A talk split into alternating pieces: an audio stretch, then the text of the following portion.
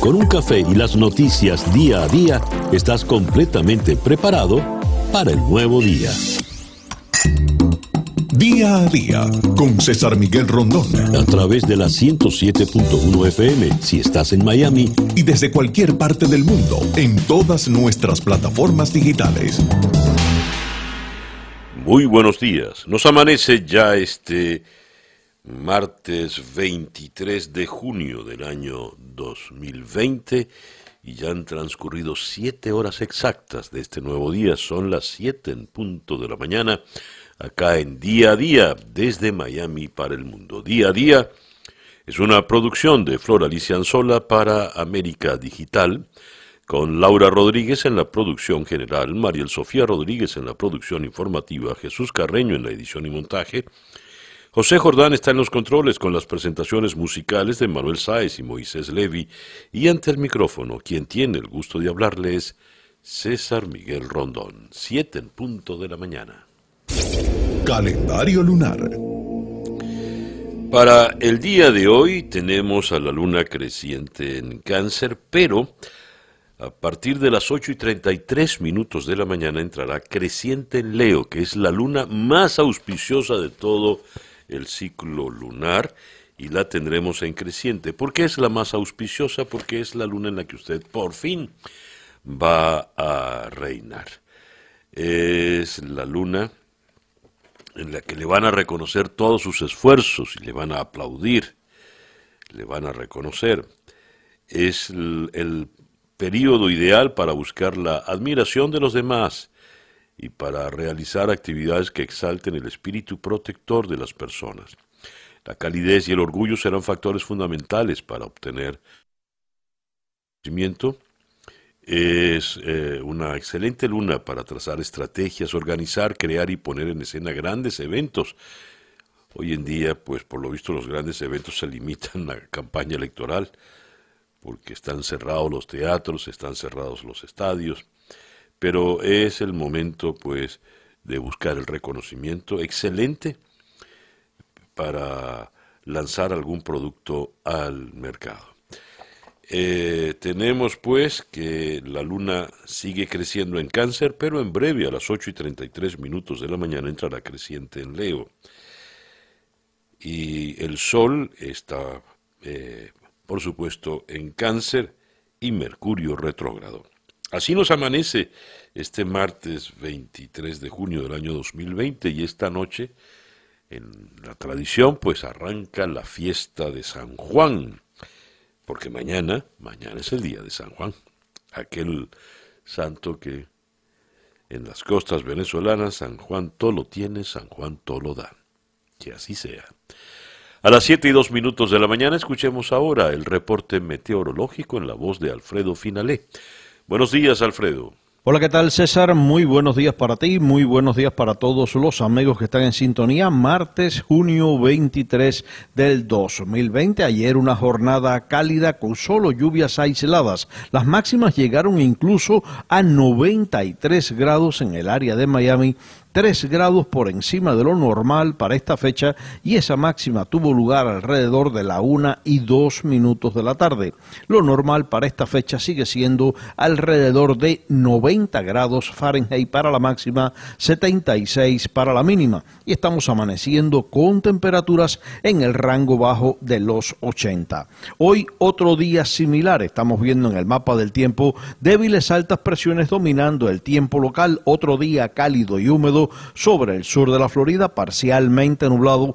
En la tarde podremos ver mayor nubosidad y el porcentaje de lluvias y tormentas eléctricas se queda alrededor de un 30%, máximas que volverán a quedar entre 90 y 93 grados Fahrenheit, sin descartar incluso algún valor superior de forma aislada. La mañana con vientos variables débiles y calma, luego en la tarde vientos del sureste que en el mar podrán alcanzar hasta 10 nudos, olas de dos pies de altura, la bahía ligeramente movida. Para el resto de la semana poco cambio en general, cielos parcialmente nublados, aislada actividad de lluvias y tormentas eléctricas en las tardes, pero no más allá de un 30 a un 40%, manteniéndose las temperaturas por encima de lo normal para esta fecha con máximas entre 90 y 93 grados Fahrenheit. Por último, te comento que el área de bajas presiones no tropical del Atlántico Norte ha estado incrementando el potencial ciclónico y es muy probable que en los próximos días estemos hablando de la formación de una depresión tropical o tormenta subtropical. No ofrece ningún tipo de peligro para nuestra área, aún así estaremos pendientes a su evolución. Yo soy Alfredo Finale y les deseo muy buenos días. Muchísimas gracias, Alfredo. Alfredo Finales, el meteorólogo de nuestra emisora hermana Actualidad 1040 AM. Estas son las noticias de Venezuela. El diario 2001 de Caracas destaca como su gran titular, detectan rebrote muy peligroso del COVID-19. Maduro asegura que en las principales ciudades del país el coronavirus agarra un segundo aire con mucha fuerza sostiene que se debe volver al tipo de cuarentena aplicada a partir del 16 de marzo. Jorge Rodríguez afirma que hoy abrirán algunas estaciones del metro. Según las cifras oficiales, hay 4.048 contagiados, 1.327 recuperados y solo 35 fallecidos, pero son cifras que todos ponen en duda. El diario El Universal, también en Caracas, titula Hoy activan barreras de contención en Caracas para limitar la movilidad. Reportan restricciones en diferentes autopistas y avenidas de la capital debido a la radicalización de la cuarentena. En eh, otras informaciones que destaca acá el diario El Universal, según el Sendas, en mayo la canasta básica alimentaria se ubicó en 284 dólares. En mayo, el precio de la canasta alimentaria familiar alcanzó los 55 millones, perdón, sí, 55 millones 376 mil 516 bolívares soberanos con 33 céntimos, lo que refleja un aumento de 9 millones 430 mil 258 bolívares con 43 frente a los valores del mes de abril. La variación de los precios de los productos considerados de primera necesidad fue del 20,5% en mayo y 2.069,2% entre mayo del 2019 y mayo del 2020. Es decir, una inflación anualizada ya del 2.069,2%. Según el Sendas, para adquirir la canasta básica alimentaria para una familia de cinco personas, se requieren 138,4 salarios mínimos. Y eh, según José Antonio Gil Yepes, director de Data Analysis, al menos 78% de los ciudadanos considera que la gestión de Maduro ha sido negativa. El 78% evalúa mal la gestión de Nicolás Maduro. El frenazo a la actividad económica tiene un gran costo, sobre todo para el 80% de los pobres que no tiene ahorros y tiene que salir casi ah, diariamente para conseguir el sustento. Gil Yepes, asegura que el gobierno de Maduro se está exponiendo, exponiendo debido a las ventajas que está tomando ante las próximas elecciones. Y eh, citan acá las palabras de Trump en el día de ayer, siempre estamos del lado de la libertad y en contra de la opresión. Solo me reuniría con Maduro para discutir su salida eh, pacífica. Eh, con relación a esto viene el gran titular del diario El Nacional. Solo me reuniría con Maduro para discutir su salida del poder. En el antetítulo, Donald Trump rectifica.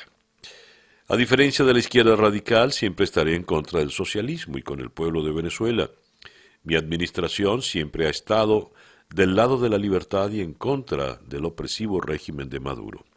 Así escribió el presidente de Estados Unidos en Twitter un día después de darse a conocer una entrevista ofrecida al periodista Jonathan Swan, en la que se habría mostrado dispuesto a reunirse en algún momento con Nicolás Maduro y en la que habría expresado dudas sobre su decisión de reconocer a Juan Guaidó como presidente encargado de Venezuela. Citan acá también la reacción de Joe Biden. Trump habla duro pero admira a dictadores. El tema de Venezuela ya forma parte de la campaña electoral de Estados Unidos. El candidato demócrata se aprestó a afirmar que de llegar a la Casa Blanca apoyará en la lucha por el retorno de la democracia en Venezuela y la salida del poder. ACNUR resalta que 60% de los venezolanos en Colombia no tiene ingresos mínimos. Y llegó un buque con alimentos para supermercado iraní. Y con relación a Alex Saab, el Nacional en su primera página nos dice el régimen mueve otra ficha para que Alex Saab sea liberado. Venezuela acaba de hacer su segundo movimiento para ayudar a liberar al colombiano Alex Saab, preso desde hace 12 días en Cabo Verde y señalado por Estados Unidos de ser ficha clave del régimen de Nicolás Maduro. Primero envió un comunicado diciendo que era su agente, el agente de la dictadura, y que buscaba comida y medicina para paliar la pandemia. Ahora el embajador de Venezuela en Cabo Verde, Alejandro Correa Ortega, salió a calificar su arresto como una violación grave e inaceptable de las normas más fundamentales del derecho internacional, la soberanía y la no injerencia en los asuntos internos de otro país, y pidió su liberación urgente. Con relación a esto de Alex Saab, tenemos eh, Ortega es el embajador que reside en Dakar, la capital del Senegal, y voló hasta el archipiélago. Dice, consternado por la salud, la, captura de Saab, quien estaba en tránsito para una, misión que llevaría a cabo en un tercer país. Eh, pide que se ponga fin urgentemente a esta situación ilícita.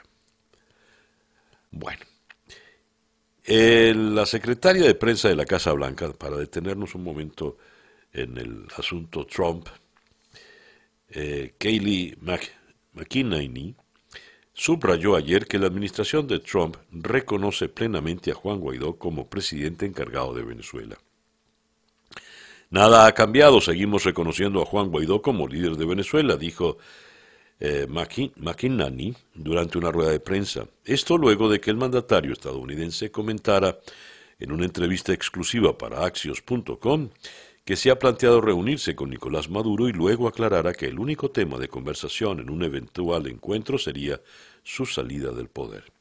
McInerney acusó al expresidente Barack Obama de haber estabilizado al régimen de Maduro y aprovechó para arremeter contra Joe Biden, que con toda probabilidad se enfrentará a Trump.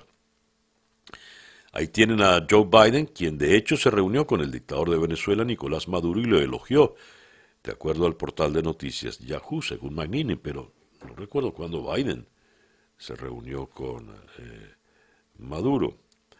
Eh, insistió en que el deterioro ocasionado por Maduro es imparable, por lo que las sanciones serán levantadas solo cuando Venezuela eh, sea libre. Y esta funcionaria negó que Trump dijera que era genial invadir Venezuela, como lo señaló el ex asesor de seguridad John Bolton en su polémico libro, que por cierto debe salir publicado en el día de hoy. Porque según Bolton, Trump dijo sería cool invadir Venezuela, que además es parte del territorio nacional. Algunos medios eh, aprovecharon mm, las declaraciones de Trump para dar a entender que Trump le había quitado todo el apoyo a Maduro. Ahora viene este mentis. Esos medios que representan a ciertos sectores, entre comillas, de la oposición, sectores que se autodenominan como radicales. Por lo visto, como han dicho los eh, analistas, están más interesados en sacar a Guaidó del gobierno, entre comillas, que a Maduro de Miraflores.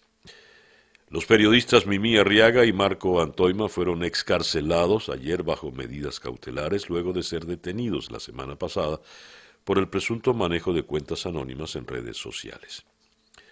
Eh, pero salen en libertad bajo condiciones y no pueden salir del país, tienen limitaciones y se les prohíbe publicar mensajes que inciten al odio.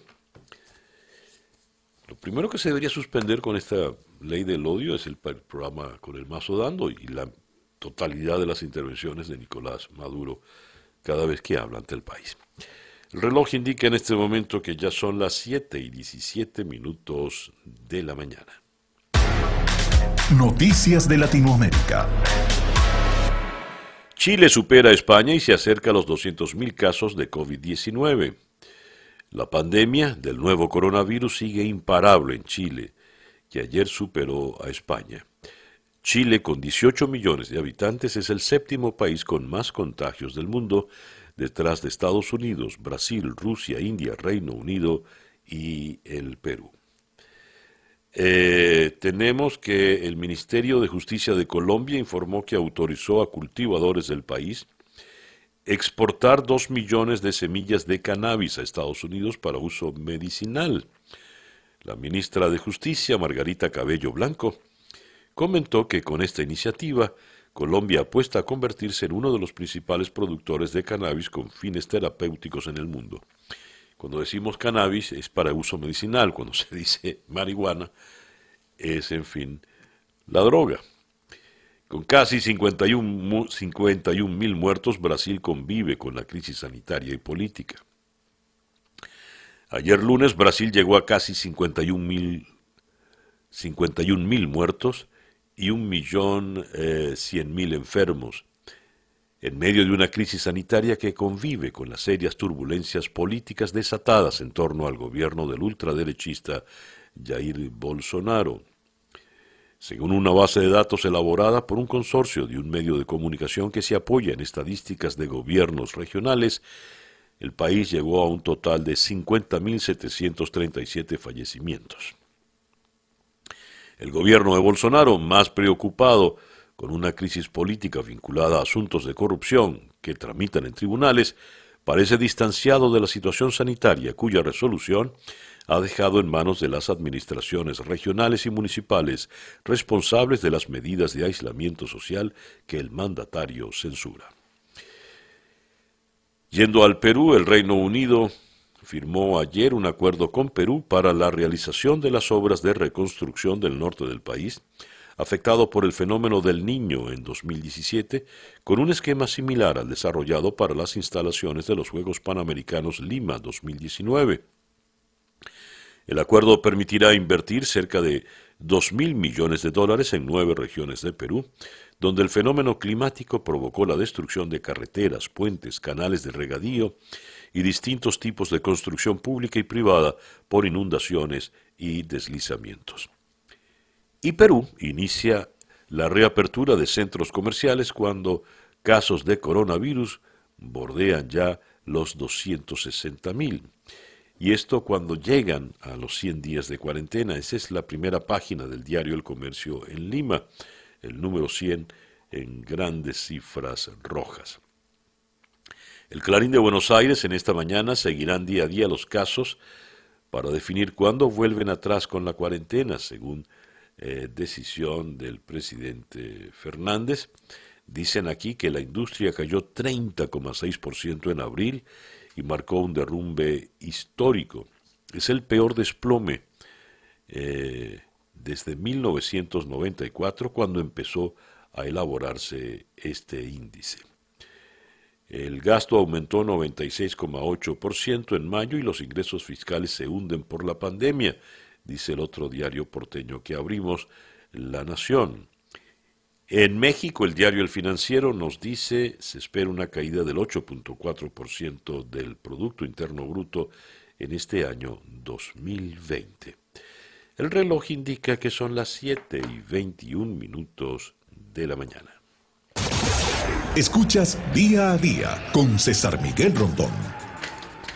Nuestra agenda para el día de hoy, martes 23 de junio. Vamos a comenzar en la ciudad de Berlín conversando con la doctora Marién Jiménez. Marién es doctora en ciencias políticas en la Universidad de Oxford. Eh, ella escribió un tuit, en vez de perder más horas analizando lo que dijo o no dijo Trump, lo que deberíamos estar pensando es como crear un gran movimiento democratizador en Venezuela. esa sí es la amenaza creíble, entre comillas. Analizaremos pues la situación política de Venezuela con la doctora Mariel Jiménez. De Berlín vamos a la ciudad de Nueva York, donde está el corresponsal de NTN 24 en esta ciudad, Alejandro Rincón. En menos de 24 horas, dos asesores del presidente Trump se mostraron en desacuerdo sobre si habría una resurgencia de casos de coronavirus. Los neoyorquinos ahora pueden ir a las barberías, cenar al aire libre, pero los casos se disparan en otros estados, en medio de amenazas y retrocesos políticos, los funcionarios de salud pública están dejando sus puestos. En Florida, por ejemplo, la situación está realmente aguda. Eh, de Nueva York vamos a ir a Bogotá para conversar con Marta Elvira Soto, la editora de la Unión de la Unidad Investigativa del diario El Tiempo para conversar con, ello, con ella a propósito de la nueva embestida de Nicolás Maduro para lograr la libertad de Alex Saab, que le resulta a él vital, crucial. De eh, Bogotá vamos a ir a la ciudad de Münster, en Alemania, donde conversaremos con el docente en esta universidad, Ivo Hernández, la señora Angela Merkel, lidera el consenso para la recuperación europea. Sin plan, la recuperación se complicará, ha dicho por su parte la señora Christine. Eh, la presidenta del Banco Central Europeo. De Münster vamos a ir a Caracas, donde está Flor Antonia Singer, quien ha publicado un reportaje dramático en el diario El País de Madrid. Salir de Venezuela es difícil, pero lo es más regresar sin nada. La historia de miles de venezolanos que intentan volver a su país tras perder sus empleos por la pandemia del COVID-19. De Caracas vamos a ir a Miami, donde conversaremos con el periodista Ronald Hacha. Florida rebasó en el día de ayer los 100.000 casos confirmados de coronavirus. Es el estado número 7 en superar esta cifra, después de Nueva York, California, Nueva Jersey, Illinois, Texas y Massachusetts. Eh, cuando en el sur de la Florida están debatiendo entre sí eh, incrementan las medidas, vuelven a cerrar la ciudad de Miami o no por la pandemia. Esa pues nuestra agenda para el día de hoy, martes 23 de junio del año 2020 y ya son las 7 y 25 minutos de la mañana. El editorial con César Miguel Rondón. Hay unas declaraciones de Julio Borges, quien es el, en la práctica el ministro de Exteriores o el canciller del gobierno interino, que es bueno tener en cuenta porque revela algunos datos de interés. Según Borges, él tiene información sobre cursos impartidos por asesores iraníes a la Fuerza Armada Nacional Bolivariana como parte de un esfuerzo para controlar las comunicaciones de los militares venezolanos. Tenemos información de que asesores militares iraníes impartieron cursos dentro de la Fuerza Armada sobre propaganda y guerra popular prolongada. Eso lo escribió Borges en un tuit. Dijo que esto forma parte de los esfuerzos de Cuba para ejercer control de las comunicaciones del país y de los diversos mandos de la Fuerza Armada. Borges reiteró que Cuba, Irán y el crimen organizado son las columnas que sostienen el régimen de Maduro. Textualmente escribió Borges, hoy Nicolás Maduro se sostiene en tres pilares, Cuba, Irán y el crimen organizado. Y de estos dos últimos, Irán y el crimen organizado, Alex Saab era el gran operador, de manera que con su captura se dio un golpe directo a esta estructura de soporte. Y ya que tocamos este punto, al parecer la salida de Saab no será tan fácil con todo y las últimas gestiones que ha llevado adelante el gobierno de Maduro. Leo en La Voz de América. La Corte de Apelaciones de Barlovento, en Cabo Verde, validó la detención preventiva contra Alex Saab, acusado por Estados Unidos por lavado de activos y de actuar como testaferro del presidente en disputa de Venezuela, Nicolás Maduro. En La Voz de América, el órgano oficial de Estados Unidos, eh, Maduro es solo un presidente en disputa. Eh, la defensa del empresario colombiano Alex Saab eh, ha presentado una solicitud de habeas corpus en la Corte Suprema de Justicia que puede pronunciarse esta misma semana. El Tribunal de Relaciones de San Vicente, la isla donde fue llevado Saab, después de ser arrestado en la isla de Sal, recordemos que Cabo Verde es un archipiélago, el pasado día 12 validó la detención preventiva y allanó el camino para el proceso de extradición a Estados Unidos. De manera que hay que leer este tipo de informaciones y no las que alientan al gobierno de Maduro. Mm, Estados Unidos está avanzando cada vez más para que se pueda llevar a Saab a Estados Unidos, extraditado. ¿Y qué ocurrirá una vez con Saab en Estados Unidos? Veremos. Por lo pronto, regreso al comentario de Julio Borges. Si la Fuerza Armada Nacional Bolivariana ya es prácticamente un apéndice de la Fuerza Armada cubana, infiltrada, espiada, donde los militares están, tienen a los cubanos como sombras, ahora resulta que también los iraníes. Y estos infiltrados por cubanos e iraníes son los que se llenan la boca hablando de soberanía y de defensa de la misma.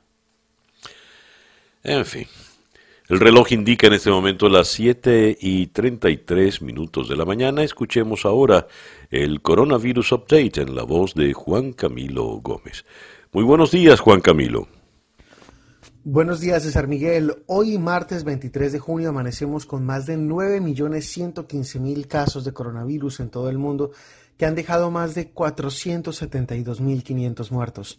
En Estados Unidos tenemos más de 2.310.000 casos que han dejado más de 120.000 muertos. En Florida superamos la barrera de los 100.000 casos el día de ayer, que nos dejan un total de 3.266 muertos. 3.266 ya en el estado de Florida. Gracias Juan Camilo. Juan Camilo Gómez es nuestro compañero en actualidad 1040 AM. Son las 7 y 34 minutos de la mañana acá en Día a Día desde Miami para el mundo. Las noticias de hoy en Estados Unidos. Destaca el The New York Times eh, en su primera página, aparte de abundante información sobre las medidas para controlar ahora la reapertura de la ciudad, eh, que el presidente Trump ha puesto severas limitaciones a las visas de trabajo por lo que resta del año 2020 en cargos, empleos en tecnología, eh, cuidado infantil y hasta trabajos en el área médica y de salud están en peligro.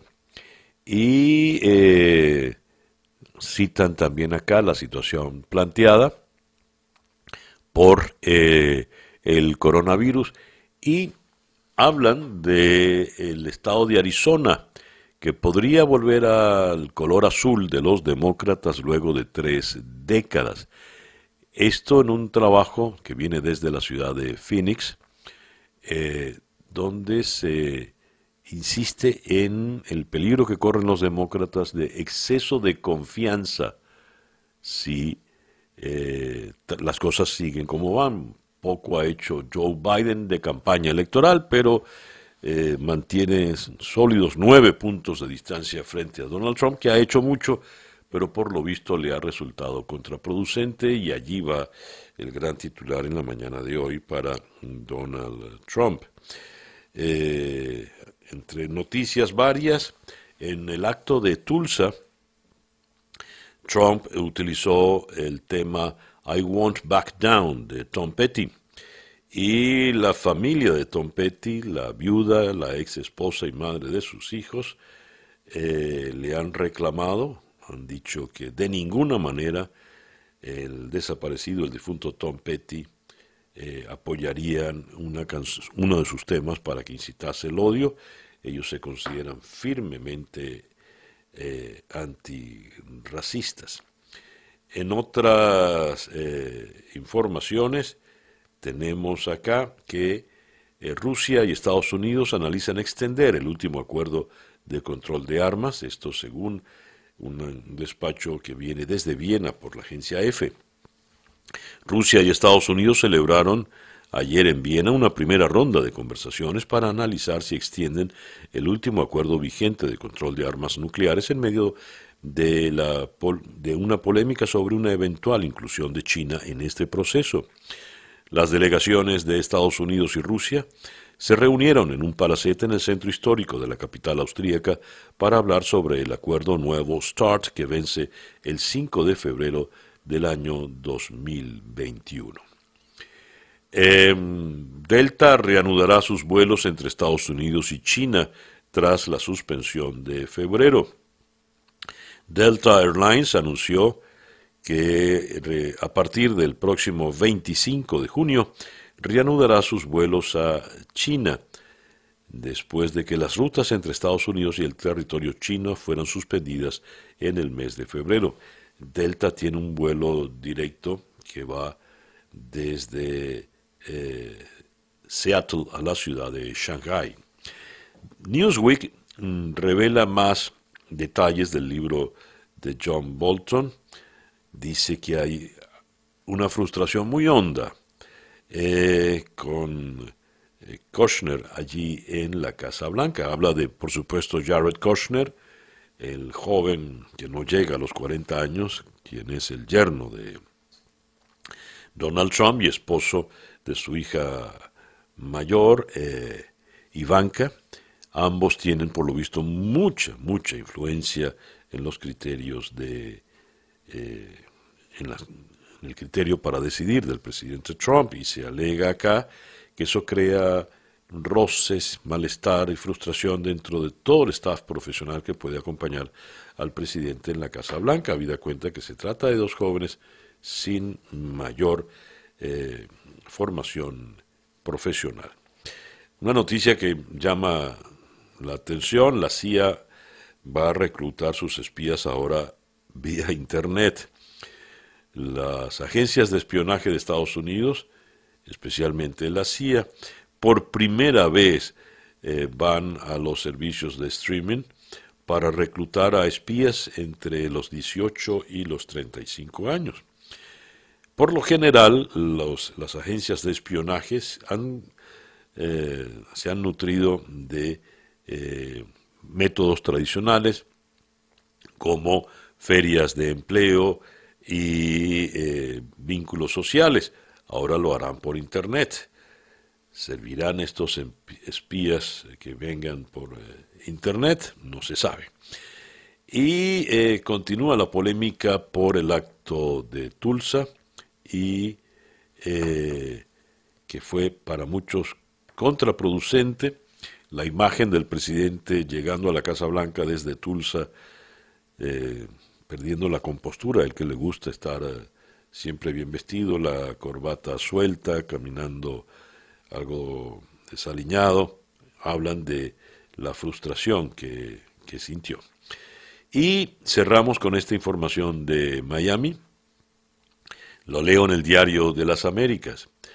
Miami y otros municipios ordenan el uso de mascarillas en lugares públicos.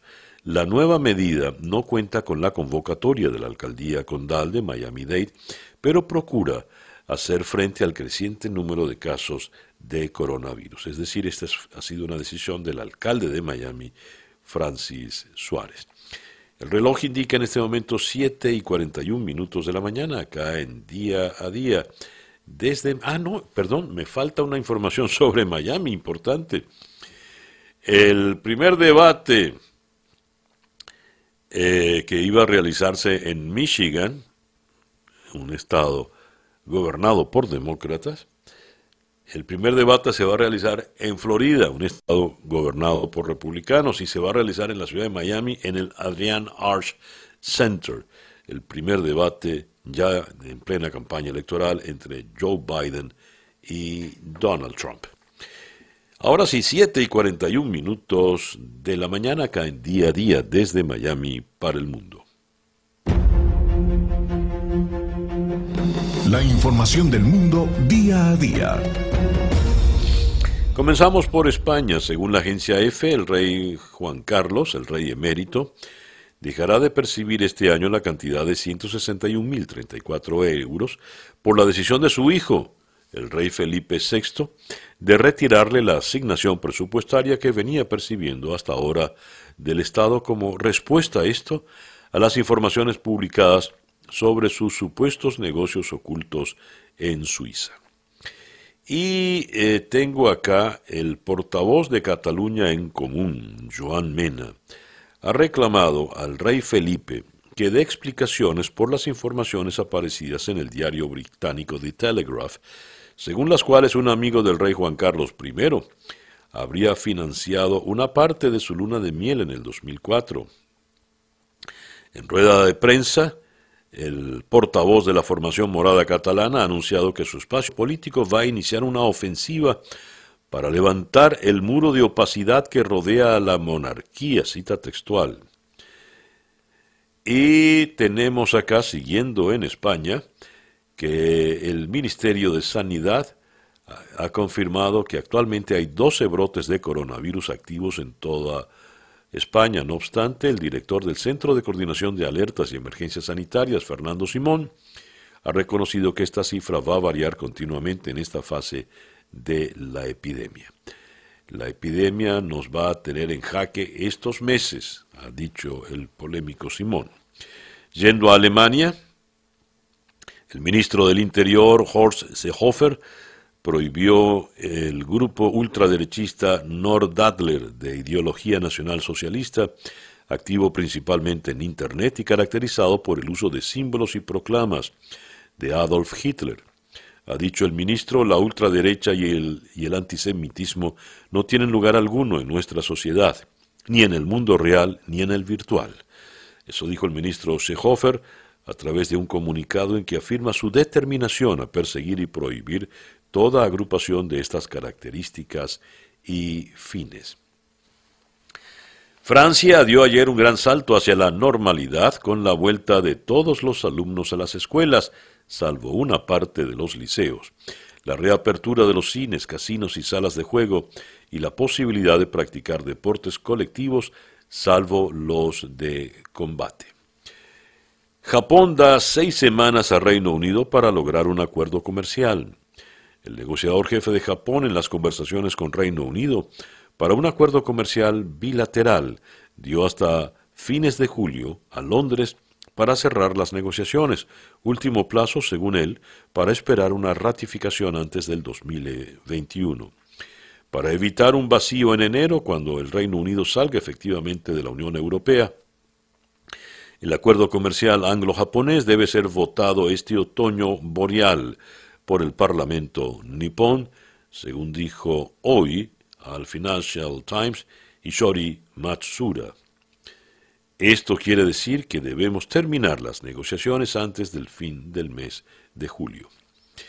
En Roma, el Papa Francisco pide a los católicos de todo el planeta que eviten apoyar a empresas que perjudican la ecología humana o social, como los fabricantes de armas, los proveedores de abortos y las industrias que usan combustibles fósiles.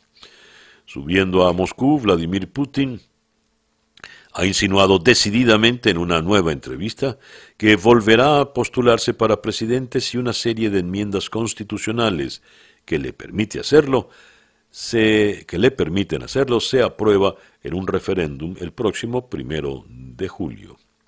Según la ley actual de Rusia, se requeriría que Putin renuncie a la presidencia en el 2024, cuando finaliza su mandato. Miren cómo se está adelantando el hombre fuerte de, de Rusia. China suma 22 nuevos casos de COVID-19, 13 de ellos en Pekín. Pekín aumentó la semana pasada el nivel de respuesta a emergencias por el COVID-19 en un intento de frenar la propagación masiva de una nueva oleada del brote detectado en el principal mercado de la capital que hasta ahora deja 245 casos confirmados.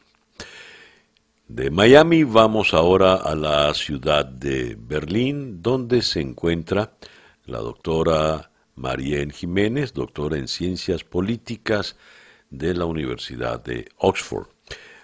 Marién, muy buenos días, muy buenas tardes para ti. Muy buenos días, César. Un saludo para ti y para toda la audiencia. A ver, el Estados Unidos está en una campaña electoral muy, muy particular y eh, en esa campaña pues todo parece girar, orbitar en torno al presidente Trump. El presidente Trump da unas declaraciones a un portal el fin de semana donde, de manera un tanto ambigua, como suele hablar en algunas oportunidades, da a entender que se reuniría con Maduro y que hasta podría retirarle el apoyo a Guaidó, cosa que al parecer destapa el señor John Bolton en el libro que apenas saldrá publicado en el día de hoy.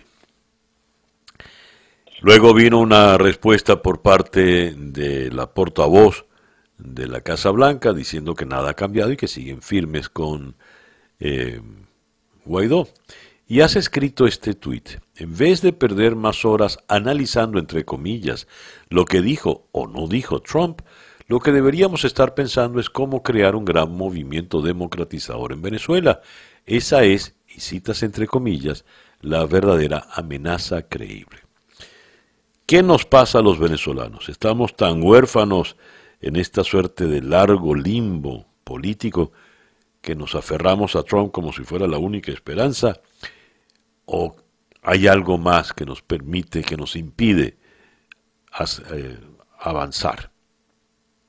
Bueno, aquí hay, aquí hay varios puntos interesantes, eh, entonces vamos a, vamos a hablar sobre cada uno de ellos. Yo creo que siempre hay que resaltar que sin duda el régimen eh, autoritario de Nicolás Maduro, pero previo también el de Chávez, pues eh, durante más de 20 años ha desmantelado todas las instituciones democráticas del país, ha atacado severamente a la oposición política, ha cerrado espacios de, de contención y de competencia. Eh, eso es clarísimo. También en tu propio caso vemos como el, tema de la libertad de expresión, hacer periodismo, ser crítico en Venezuela hoy en día tiene un alto costo eh, personal, incluso para, todas las personas que deciden participar en política o en el diseño del discurso público. Eso por un lado. También eh, yo creo que César, tenemos que, aunque sea doloroso, asumir que algunas estrategias que se han perseguido desde la oposición venezolana pues han sido muy erradas. Yo creo que la evidencia es clara. En estos casi 22 años, aquellas veces que se ha decidido organizarse, presentar un proyecto a la población, la, población ha participado, eh, ha, digamos, diseñado su propia, su propia política y preferencia en cuanto a la participación electoral para abrir rendijas y democratizar. Yo creo que un problema consistente que vemos en un sector de la, de la oposición política es el inmediatismo. Y esto se ha hablado ya desde hace muchísimos años, que es que en realidad se traduce en qué? Bueno, querer derrotar al chavismo, no querer reconocerlo. Y eso es un problema, porque esto es parte de nuestra historia, nos guste o no. Y yo creo que tenemos que asumirlo para poder entender, primero, por qué surgió el chavismo. Dos, cómo y por qué no hemos podido cerrar este capítulo todavía, iniciar una transición. Y tres, qué significa esto de cara al futuro. ¿Cómo vamos a lidiar con este pasado autoritario, pero también eh, reconociendo que en un momento, y nos gusta no, nuevamente, una parte de la población venezolana creyó en ese proyecto político, que claramente fue una estafa, sí, pero en un momento eh, una parte de la población creyó en eso. Entonces, cuando analizamos las estrategias de la oposición y vemos entonces esas inconsistencias, un día, una vez participa en las elecciones, después no, nuevamente va y busca apoyo en lo internacional y eso nos lleva a la coyuntura actual. Y yo creo que es clave, y, eso es lo que trataba de decir en el tweet, que no podemos nosotros estar eh, dependiendo de una estrategia eh, personal y unas, unas preferencias, unos intereses personales de Trump o algunas élites políticas y económicas alrededor del presidente de los Estados Unidos. Es clarísimo que eh, al presidente Trump lo que le interesa ahorita en el corto plazo es la reelección. Y Venezuela simplemente es un talking point en esa agenda, es un punto electoral. También lo es, por cierto, para los demócratas, porque no debemos entender la política entre buenos y malos.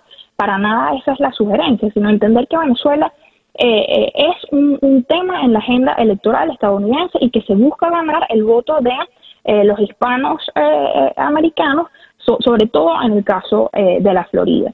Y mencionaste el, libro de Bolton y también la entrevista que hace que da Trump al medio Action en estos días.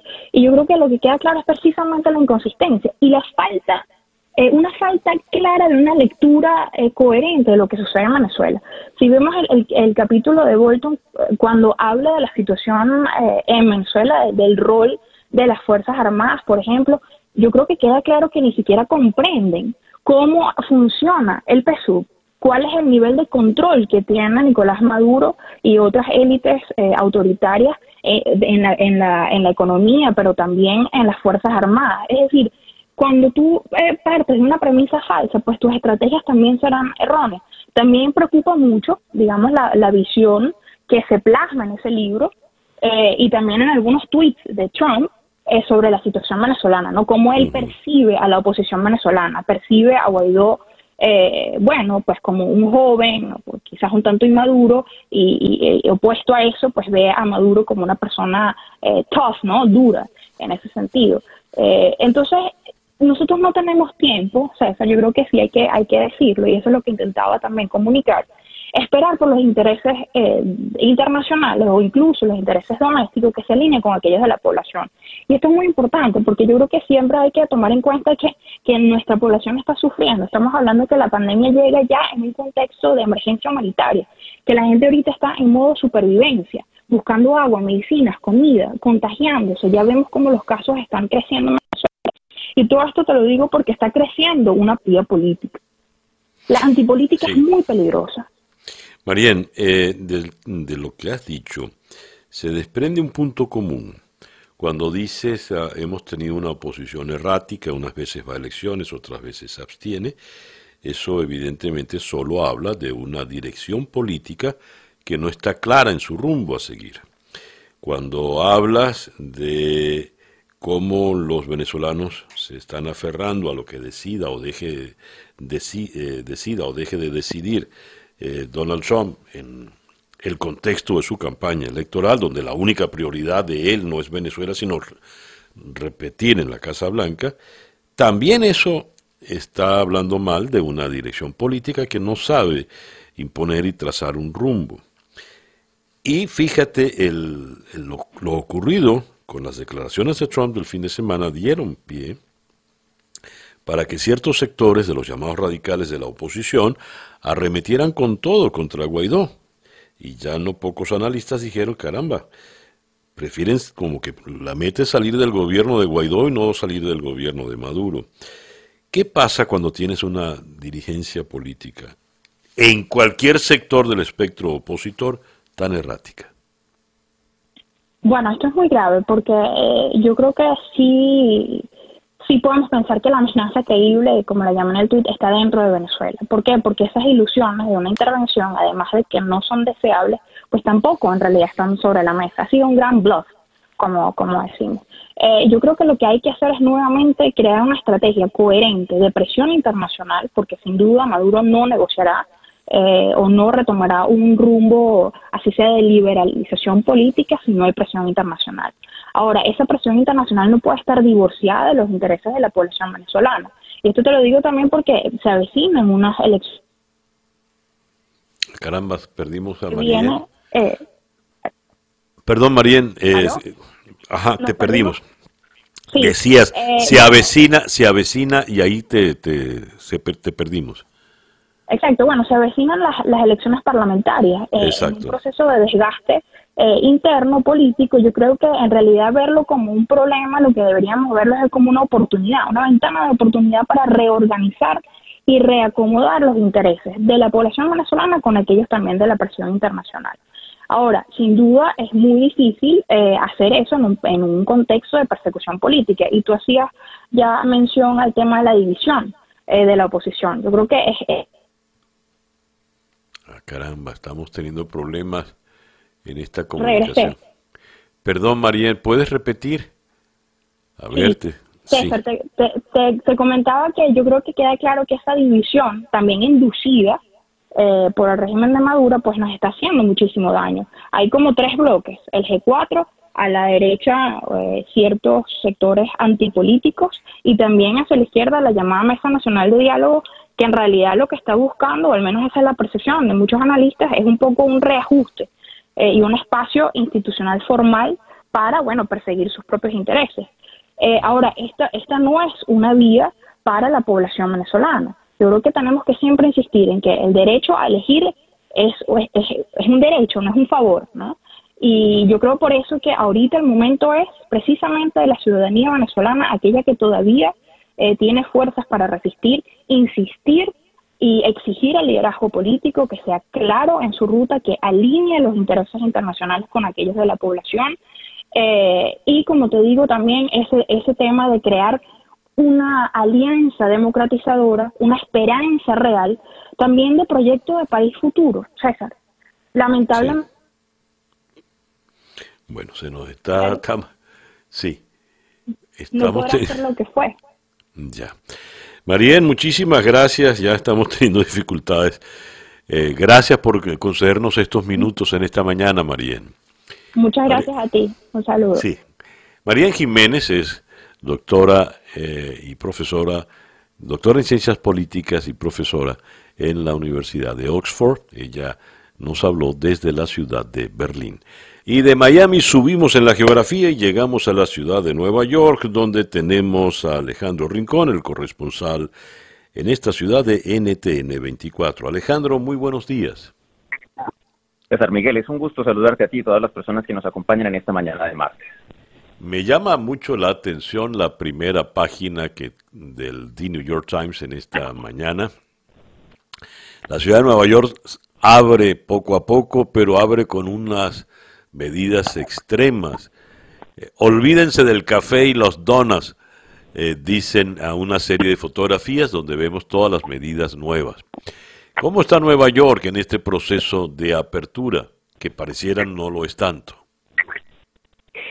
Miguel, justo cuando hemos eh, tenido ya las primeras 24 horas del ingreso en la fase 2, en términos generales en la ciudad hay todavía muchas dudas sobre eh, lo que viene próximamente. Es decir, aun cuando eh, restaurantes, por ejemplo, pueden operar de una u otra forma al 50% de capacidad, casas de culto, comercios minoristas también pueden recibir eh, sus clientes, pues la verdad es que la lucha contra el COVID-19 todavía no ha terminado la gente todavía debe vestir mascarillas en público, debe seguir tomando medidas claves como el distanciamiento físico y la forma como empieza Nueva York como el punto más afectado por la pandemia en todos los Estados Unidos vuelve a operar sí está muy restringido. Justo precisamente por haber sido el punto más afectado, César Miguel, lo que estamos viendo aún es una especie de temor, de duda por saber si estas medidas van a funcionar o no pero es un proceso eh, verdaderamente progresivo el que hemos empezado a ver. Finalmente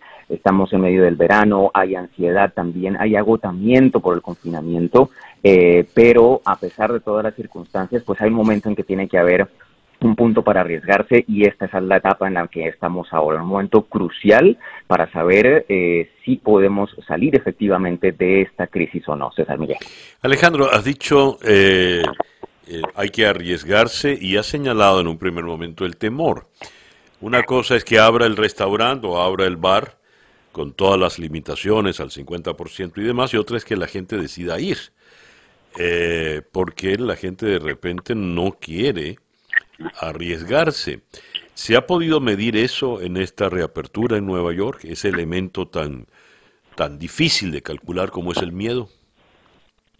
Fíjate, César Miguel, que hay un eh, mensaje, digamos, a nivel audiovisual muy, muy, muy importante que nos llegó en el transcurso de la tarde y noche del lunes, que apunta precisamente eh, a este asunto de la ansiedad y del querer generar eh, o restablecer más bien la confianza en el público. El alcalde de la ciudad de Nueva York, Bill de Blasio, llamó a los medios de comunicación para que lo acompañaran a ver cómo él salió a cenar ayer junto con la primera dama de la ciudad, Cheryl McCrane, en un restaurante, un pequeño negocio en la isla de Manhattan, muy cerca de la residencia de la alcaldía, justo para enviar ese mensaje eh, de respaldo, no solo a estos comercios que durante los últimos tres meses han tenido una de las etapas más duras en toda su historia, eh, pero al mismo tiempo a el público en general, para que él como líder del gobierno de la ciudad demuestre que pues tiene confianza en lo que se están haciendo, eh, digamos, desde su gobierno para generar este control adicional. Sin embargo, eh, todavía estamos pues por ver eh, de una u otra forma si están haciendo eco o no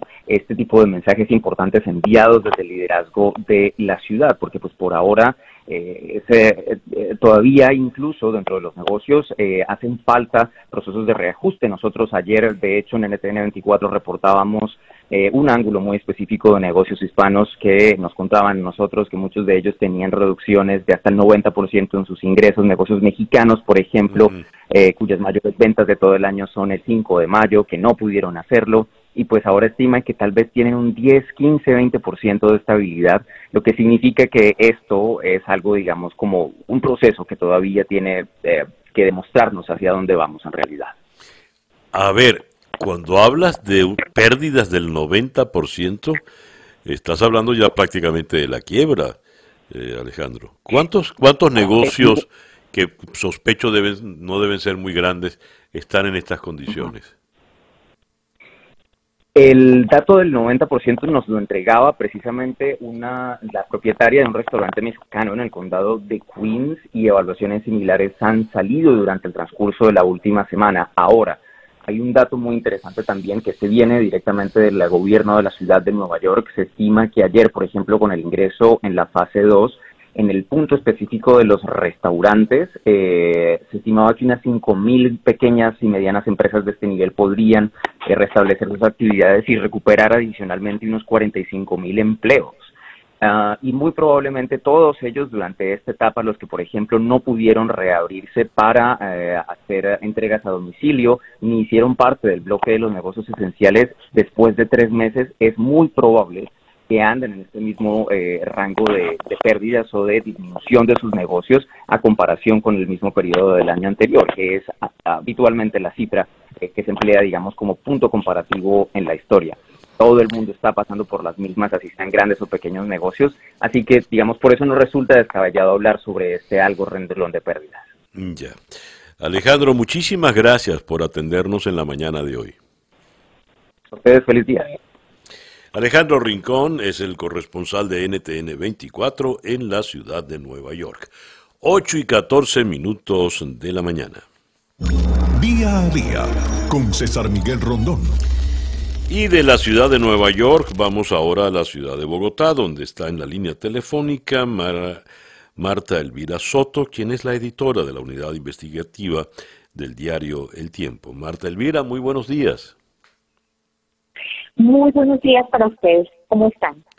Gracias por atendernos, Marta Elvira. Ha publicado usted en la edición del diario El Tiempo nueva embestida de Nicolás Maduro para que Alex Saab sea liberado. Habla de el envío del embajador eh, ante Cabo Verde, el embajador venezolano, que mm, está residenciado en Dakar, en Senegal, y eh, fue en términos muy, muy fuertes, con un equipo legal y piden que se resuelva un habeas corpus. A ver, ¿qué significa esto? ¿Saldrá pronto Alex Saab o no está tan claro el, panorama? Bueno, yo creo que mm, estamos como en varios rounds jurídicos que se están jugando Estados Unidos frente a Venezuela nosotros hablamos eh, ayer con fuentes federales y ellos están bastante optimistas, ¿no? Nos recordaron que ellos también tienen su embajada en Cabo Verde, que su embajador también ha medido varios hilos diplomáticos y judiciales para que se respeten las líneas que se han establecido en tratados internacionales y en acuerdos bilaterales y eh, Alex Saab les ha entregado. Sin embargo, pues hemos visto que Venezuela no se ha quedado quieta inicialmente envió un comunicado que al parecer estaba en un tono moderado, pero que dejaba varias, eh, varios elementos que hay que tener en cuenta. El primero es que le da, le da el estatus de diplomático a Alex Saab, diciendo que es su agente, agente del gobierno bolivariano de Venezuela, que estaba consiguiendo alimentos y medicina para paliar la pandemia. Y también dice que tiene ciudadanía venezolana. Pero esta segunda investida es mucho más fuerte manda su embajador, un equipo jurídico, están alegando que se violaron eh, todos los estándares internacionales de respeto al debido proceso. Vuelven sobre el punto de la polémica eh, circular roja.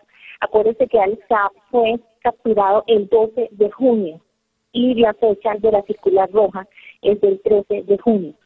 Eh, fuentes de Estados Unidos alegan que se trata de la diferencia horaria y que se cumplieron todos los requisitos, pero definitivamente hay una guerra tanto jurídica eh, como diplomática en torno a este personaje señalado de ser el más grande testaferro de Madrid y de su régimen.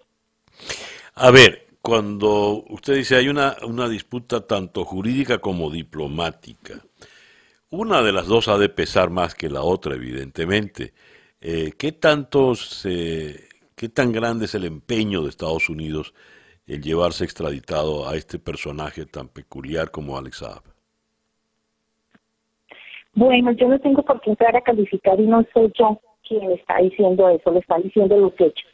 Y le pregunto a usted, si se manda eh, en un avión privado a un grupo de agentes de la DEA, a miembros del Departamento de Justicia y también a un fiscal que conoce el tema, eh, sí eh, se firmó previamente y se está activando un acuerdo con Cabo Verde de septiembre del año pasado de colaboración judicial.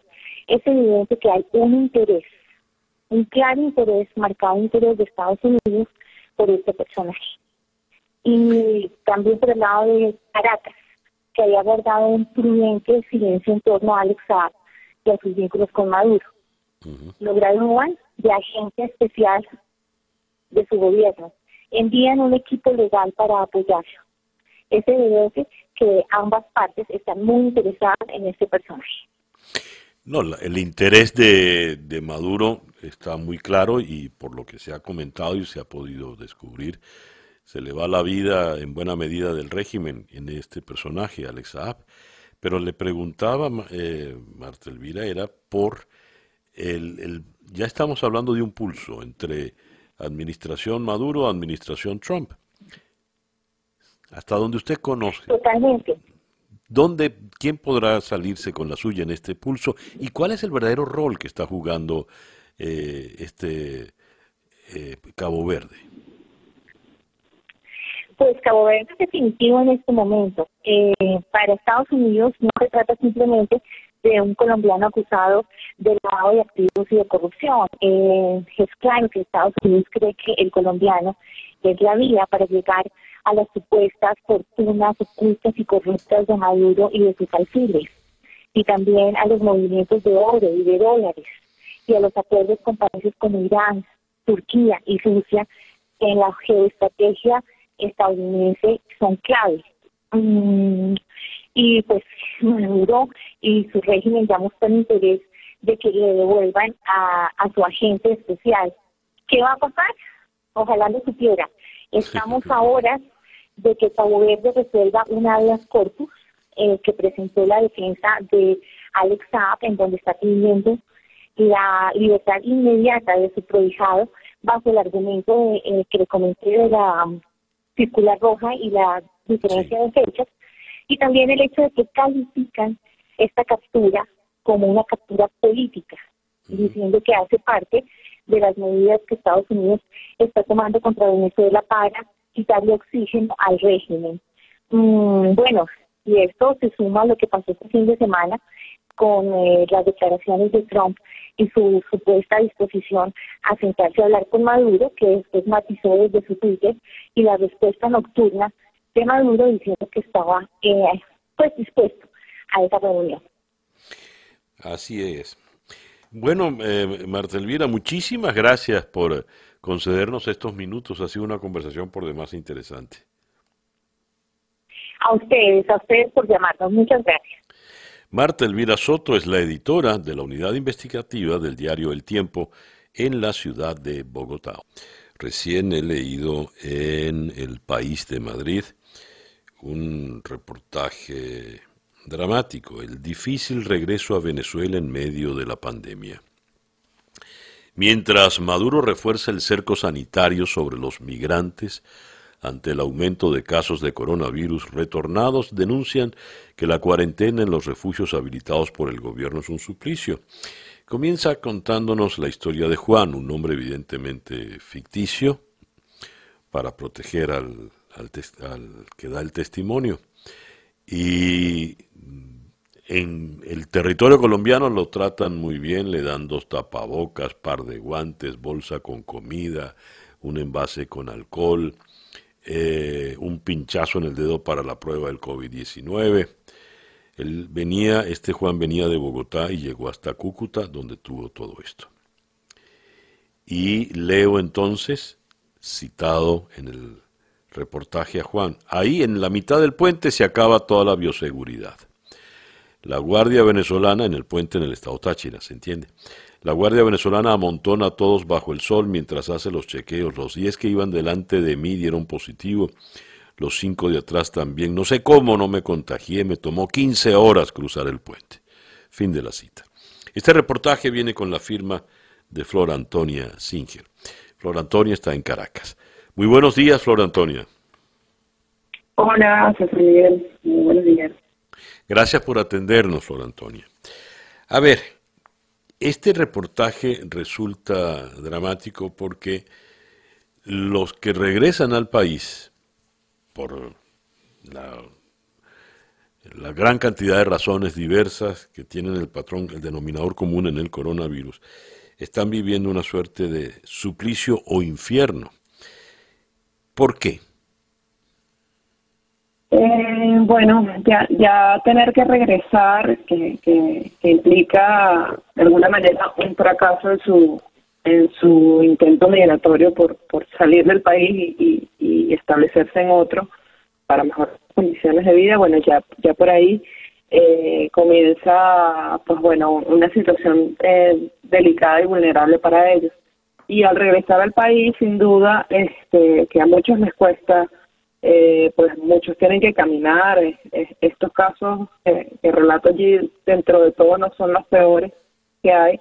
Este, pero sí, cuando llegan acá, el, el manejo que ha hecho el, gobierno de, de los migrantes que regresan, pues es, ha sido un manejo muy militar, eh, pese a que a diario eh, se dice que se les trata muy bien, pues bueno, eh, están estas denuncias de estos de estas personas que regresaron, tanto por vía aérea como por vía terrestre. Y a diario también se escuchan eh, conflictos que hay en estos refugios, eh, gente que decide de alguna manera escaparse y no cumplir la, cuarentena porque, bueno, realmente están en una muy mala situación. Yo, este, se pudiera entender que, que bueno, que pudieran ellos eh, no estar obligados a darles todo el, todo el sostén para, para mantenerse en ese tiempo, pero también están un poco presos, ¿no? Por, por el manejo militar que se hace de esos lugares, ¿no? Entonces ah. tampoco tienen la posibilidad de ellos valerse por sí mismos, ¿no? Eh, además, el, el, el, hecho de que llegan con un San Benito muy fuerte, porque se les considera armas biológicas y son parte de un supuesto plan siniestro, según Maduro, por parte de Iván Duque para meter el coronavirus en Venezuela. Eh, ¿Qué nos puedes decir, Flor Antonia? Sí, la, la, la estigmatización ha sido ha sido muy fuerte, este, y bueno, y eso también, digamos, a, desde Venezuela, eh, eso ha contribuido a que también la gente aminore un poco la, la pandemia, ¿no? La gente asume que eh, es un problema que viene de afuera y eso también ha contribuido a que quizás no se tomen muy en serio los casos, la, la gente no cumple mucho la cuarentena, porque bueno, también el, el gobierno ha, ha sembrado unas narrativas en torno a la pandemia que no, no permiten que la gente realmente este, lo tome en serio, ¿no? Y, y esa estigmatización eh, es curiosa con, con el caso de los, de los migrantes venezolanos, porque ya cuando se fueron, este pues también les, les dijo que se fueron engañados por otros países, se les habló de, de traidores, de todo, pero bueno, ahora ahora se les pone ese mote, ¿no?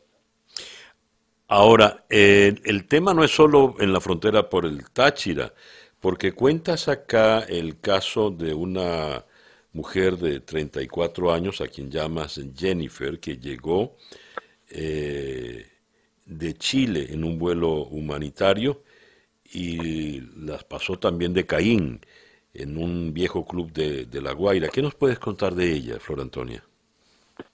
Sí, eh, eso eso también eh, te da la idea de que bueno que no es solamente en, los puntos donde está llegando gente masivamente, como puede ser por Cúcuta o por Brasil, este, sino también incluso en el manejo de los que vienen quizás más organizados por por vuelos humanitarios, como el caso de esta muchacha que ella ella misma hizo su denuncia a los medios, este, o sea, pidió a los medios que, que, reseñaran lo que estaba pasando allí porque se sentía presa, pues finalmente estuvo en un refugio, eh, le hicieron unas pruebas y supuestamente dio negativa, le llevaron a un hospital, pero más nunca, o sea, pasó un mes y ella se sentía bien, o pudiera ser un caso sintomático, pero no le daban mayor información, no la dejaban este, salir, no le explicaban nada y estaba obviamente como están también todos los hospitales del país en, unas condiciones terribles, ¿no? En un hospital en La Guaira.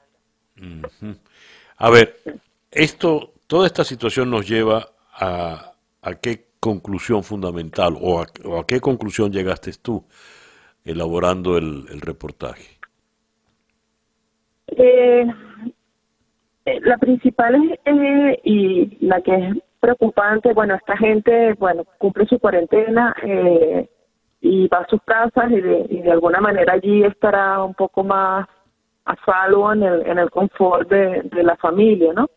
Pero lo, lo que deja ver esto es que el, eh, hay un manejo con, con, con unas deficiencias de la, de la epidemia que, que preocupa, porque también eh, una de las cosas que advertía el último informe de, de la Oficina Humanitaria de las Naciones Unidas que está en Venezuela era la necesidad de hacer pruebas eh, concluyentes del virus a quienes están regresando y se siguen haciendo son las pruebas rápidas.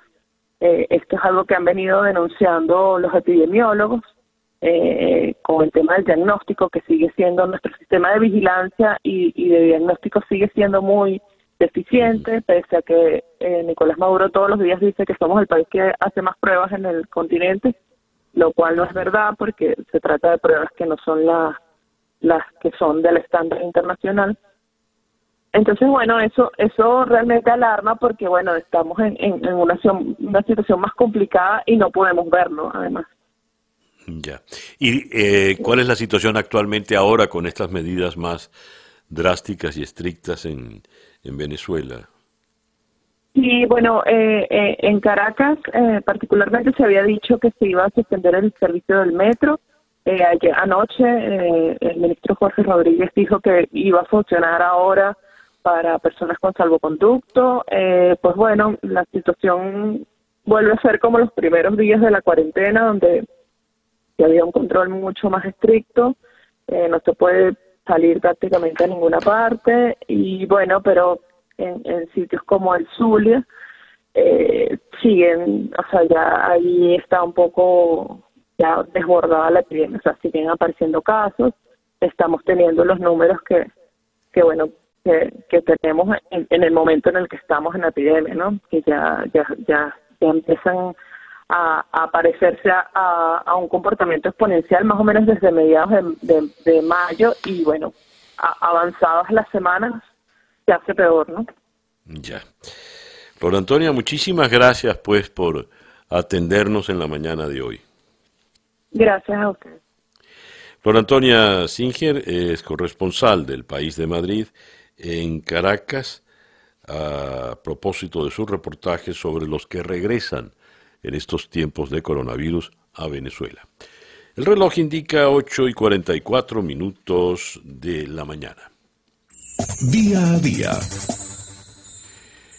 Leíamos temprano en el informe de Juan Camilo Gómez cómo Florida, el estado de Florida y en particular el sur, la ciudad de Miami, incrementan dramáticamente los casos. Florida supera los 100.000 casos de coronavirus al registrar 2.926 nuevos contagios.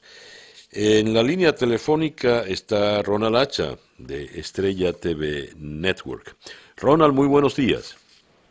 ¿Cómo estás, César Miguel? Muy buenos días, exactamente. Ayer, justamente a mediados del día, eh, registramos justos más de 100.000 casos. Es una cosa que ha llamado mucho la atención. Y más aún porque existe una gran disyuntiva respecto a lo que está manifestando en varias ocasiones el gobernador de la Florida, Ron DeSantis, ¿no? Lo que se hablaba es que, bueno, sabemos que a raíz de lo que ocurrió con el caso de brutalidad policial del señor eh, George Floyd que ocurrió en Minnesota, se hizo una suerte de protestas y marchas, principalmente en el sur de la Florida, en lo que viene a ser el condado de Miami-Dade y en el downtown de Miami. Y había muchos jóvenes, hubo el Memorial eh, Day, y entonces se hablaba que se había incrementado el número de jóvenes. De hecho, que se habla que se aumentó en un 70% y la edad promedio era personas de 37 años. Y lo que hablaba justamente el gobernador era manifestaba que la, importancia es que si bien puede aumentar el número de casos, la mayoría de estos casos serán sintomáticos y la disponibilidad de camas, que se hablaba que en ese tiempo, hace, hace más o menos un mes y medio, era un 46% de que habían utilizado, pero ese número ha aumentado ahora a un 70% en promedio en la Florida, siendo aún más eh, corto en ciertos lugares, como por ejemplo en el condado de Broward, que la disponibilidad de camas está en un 18% y en West Palm Beach en un 19%. Estas cifras, de una u otra manera, lo que se está viendo es la posibilidad de una cosa, podríamos decir, utilizar la palabra manipular, la, cómo se está reportando la facilidad de las camas, porque ya no se quiere pedir simplemente si la persona está hospitalizada, sino si es que la persona está hospitalizada y requiere de lo que se dice un respirador. Entonces, como para dar más posibilidad que exista más camas. Eh, se habla que todo este manejo de la información lo está haciendo el gobernador de una u otra manera porque como sabemos se ha cambiado la convención republicana o se ha abierto una nueva convención republicana para agosto próximo en Jacksonville y lo que se, se ha tomado mucho en consideración en la prensa nacional es que quizás la Florida se vuelva a ser un punto, un epicentro de lo que viene a ser la pandemia. Entonces existe una suerte de que ahora la gente no sabe, porque si bien como mencionaba, los jóvenes están, eh, pueden ser asintomáticos, eh, asistemáticos, o sea que no tienen eh, síntomas, pero ellos contagian a las personas mayores y las personas mayores también aumentan un gran porcentaje en lo que se refiere a las personas contagiadas. Y como sabemos, son la población más vulnerable, al igual que las personas que tengan enfermedades preexistentes. Entonces, estamos en una gran disyuntiva. Ayer hubo una conferencia de prensa, de hecho, en, el City Hall de la ciudad de Miami, ya en el, el alcalde Francis Suárez se reunió con otros alcaldes y han puesto una ordenanza por el cual la máscara se tiene que usar saliendo del carro y antes normalmente se obligaba cuando uno ingresaba a un establecimiento, llámese un restaurante o llámese algún un, eh, centro comercial o un supermercado. Ahora no, uno caminando en la calle tiene que usar la máscara. Ahora, eh, ¿por qué se da esta situación? Porque sucedió que el jueves pasado en un restaurante muy conocido, Swam, en la ciudad de Miami, hubo, se le vio o se tomaron fotografías del alcalde Suárez no eh, utilizando la distancia social y además estaba sin máscara, a lo cual él pidió las disculpas del caso y ahora se ha establecido eso. Ahora, no todas las ciudades han aceptado esta ordenanza. De hecho, Miami Beach, cuando uno va a esta ciudad, eh, se da cuenta que las personas salen a caminar o a correr sin máscara. Entonces estamos viendo una suerte de las autoridades de lucha política por el hecho de que quieren tratar de decir que existe una calma, que si bien hay más contagiados hay disponibilidad de camas, pero aparentemente no es así. Entonces estamos viendo que la gente y la población y la comunidad pues se torna un tanto eh, extrañada con lo que está ocurriendo y quiere saber las cifras correctas, ¿no? A ver, ahora hay que caminar eh, en la calle al aire libre también con la máscara, Ronald. Exacto, sí, es una nueva ordenanza que se ha dado en las ciudades más importantes aquí. El, condado de Miami-Dade tiene unas 34 ciudades, de las cuales las más grandes son la ciudad de Miami, que eh, es la ciudad de Francis Suárez, la ciudad de Hialeah, que es una de las ciudades más grandes, también grandes en cuanto se refiere a población, y también la ciudad de Miami Gardens. La ciudad de Miami Beach, que cuenta aproximadamente con unos 90 mil, eh, una, población de 90 mil eh, ciudadanos, normalmente uno ve, por el calor que existe y cercano a la playa, no la gente camina por los parques, pero no, no utiliza la máscara. Y es así que el alcalde ha dicho que no. Entonces la gente no va a saber cuándo usar la máscara. Si yo estoy caminando, por ejemplo, por una ciudad, que puede ser el Doral, y de repente me dice, no, ahí no tienes que usar la máscara al caminar, pero si me voy a la ciudad de Miami, tengo que ponerme la máscara. Algo lo que ocurrió más o menos con el toque de queda, ¿no? El curfew, que a veces uno sabía, por ejemplo, unos salían a las 8 de la noche, otros eran a las, a las 9 de la noche y otros eran a las 10 de la noche. O sea, uno no sabía cuándo estaba cometiendo la ilegalidad. Ahora, esto ha tenido un golpe muy fuerte en lo que se refiere a ciertos negocios, porque cerraron a raíz de lo que ocurrió estas fotos que se filtraron del alcalde, el viernes se hizo todo un proceso de chequear si todos los negocios estaban siguiendo las regulaciones y restricciones de usar la máscara, la capacidad de la gente que estaba, la capacidad del local, perdón, que era hasta un 50%, y además eh, lo que viene a ser la distancia social. Unos no cumplieron y se cerraron varios negocios. Entonces, ¿qué ha sucedido? Que ahora se está estableciendo que los negocios que no lo cumplan, va a haber una penalidad quizás de hasta eh, eh, eh, simplemente 500 dólares por día. Y a las personas que tampoco quieran entrar a los negocios que ha ocurrido, por ejemplo, hay varios videos que se han hecho virales como un, un hombre que trató de entrar a un establecimiento de Walmart, en este caso puede llegar hasta la cárcel por 180 días. Entonces, se están poniendo bastante duros porque si bien se habla, mucha gente habla de un rebrote, no, no es un rebrote, una nueva ola lo que viene a ser el coronavirus aquí en el sur de la Florida, muy por el contrario, porque para que se hable de una nueva ola es que, ya se había aplanado lo que viene a ser los contagios. No, esto es que se está reinstalando más personas y se está viendo que simplemente estamos viviendo una etapa muy difícil y que si no se, se cumplan restricciones directamente con estos jóvenes que han estado en estas protestas, pues bueno, eh, va a haber un poco difícil manejar y esperemos no llegar a la situación que ocurrió justo en Nueva York. Y quiero cerrar esta conversación contigo, Ronald, con este detalle. Eh, la Universidad de Michigan, que iba a ser eh, escenario para uno de los debates, decidió cancelar esa posibilidad por precisamente el COVID-19. Y el nuevo escenario para ese debate parece ser que va a ser el Adrian Arts Center acá en la ciudad de Miami.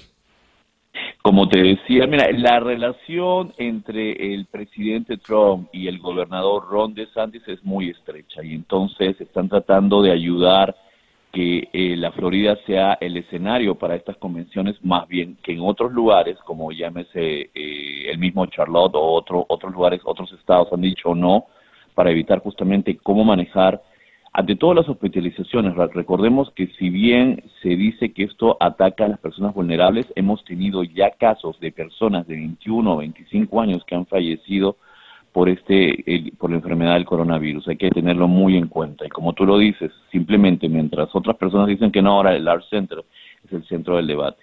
Increíble, ¿no es cierto? Increíble. Ronald, muchas gracias pues por atendernos en esta mañana.